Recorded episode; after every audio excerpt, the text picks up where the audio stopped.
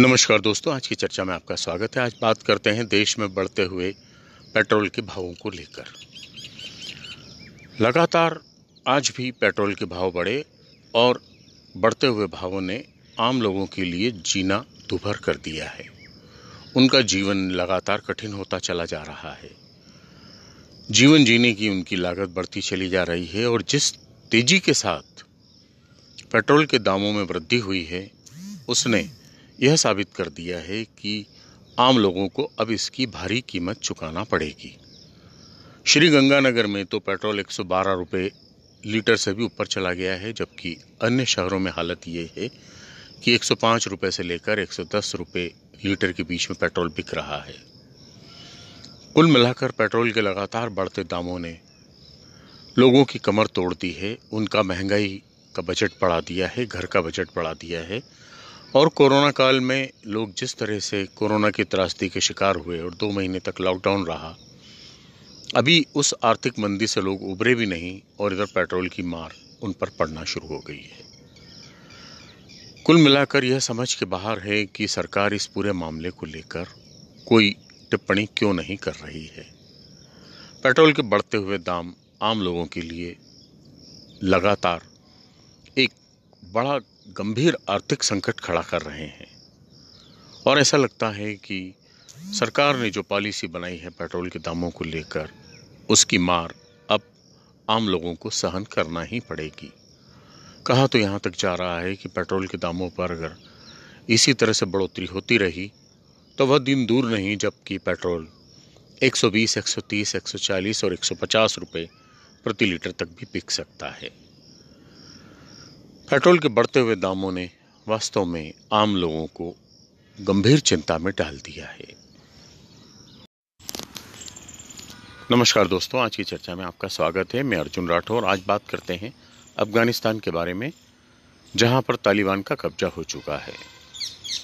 अफ़गानिस्तान की पहले वाली सरकार का पतन हो गया है और तालिबान ने राष्ट्रपति भवन पर भी कब्जा कर लिया है। कुल मिलाकर किसी को भी उम्मीद नहीं थी कि तालिबान इतनी जल्दी अफ़गानिस्तान के अन्य राज्यों के साथ साथ काबुल पर भी अपना कब्जा जमा लेगा। अब सवाल इस बात का उठता है कि तालिबान इतनी जल्दी सफल कैसे हुआ और अफगान सेना जिसे कि अमेरिका ने सुसज्जित किया था हथियारों के साथ और इतने दिनों तक अमेरिकी सेना वहाँ पर रही भी, इसके बावजूद अफ़गानिस्तान की सेना क्यों इस युद्ध को हार गई? और अंततः तालिबानी यहाँ पर सफल हो गए। तालिबान का अपना एक अलग कानून है, उनकी अपनी एक अलग कट्टरता है और अफगान के नागरिकों को जिस बात का भय था, वही हो रहा है। अब उन्हें इस बात का भय सता रहा है कि तालिबानी शासन में उनके बच्चों का, उनकी महिलाओं का और तमाम बातों का क्या होगा, क्योंकि अब उन्हें तालिबानी कानून कायदों के हिसाब से चलना पड़ेगा। यही वजह है कि बड़ी संख्या में तालिबान से लोग, अफ़गानिस्तान से लोग तालिबान के भय के कारण घर छोड़कर भाग रहे हैं। उन्हें जो साधन मिल रहा है, उससे वे देश छोड़ना चाहते हैं। इधर, इस बात पर भी आश्चर्य है कि आखिर अमेरिका ने एकाएक वहाँ से सेना हटाने का निर्णय कैसे ले लिया और क्या अमेरिका इस बात को ठीक से समझ नहीं पाया कि उनकी सेना हटाते ही वहाँ पर तालिबान अपना कब्जा जमा लेगा।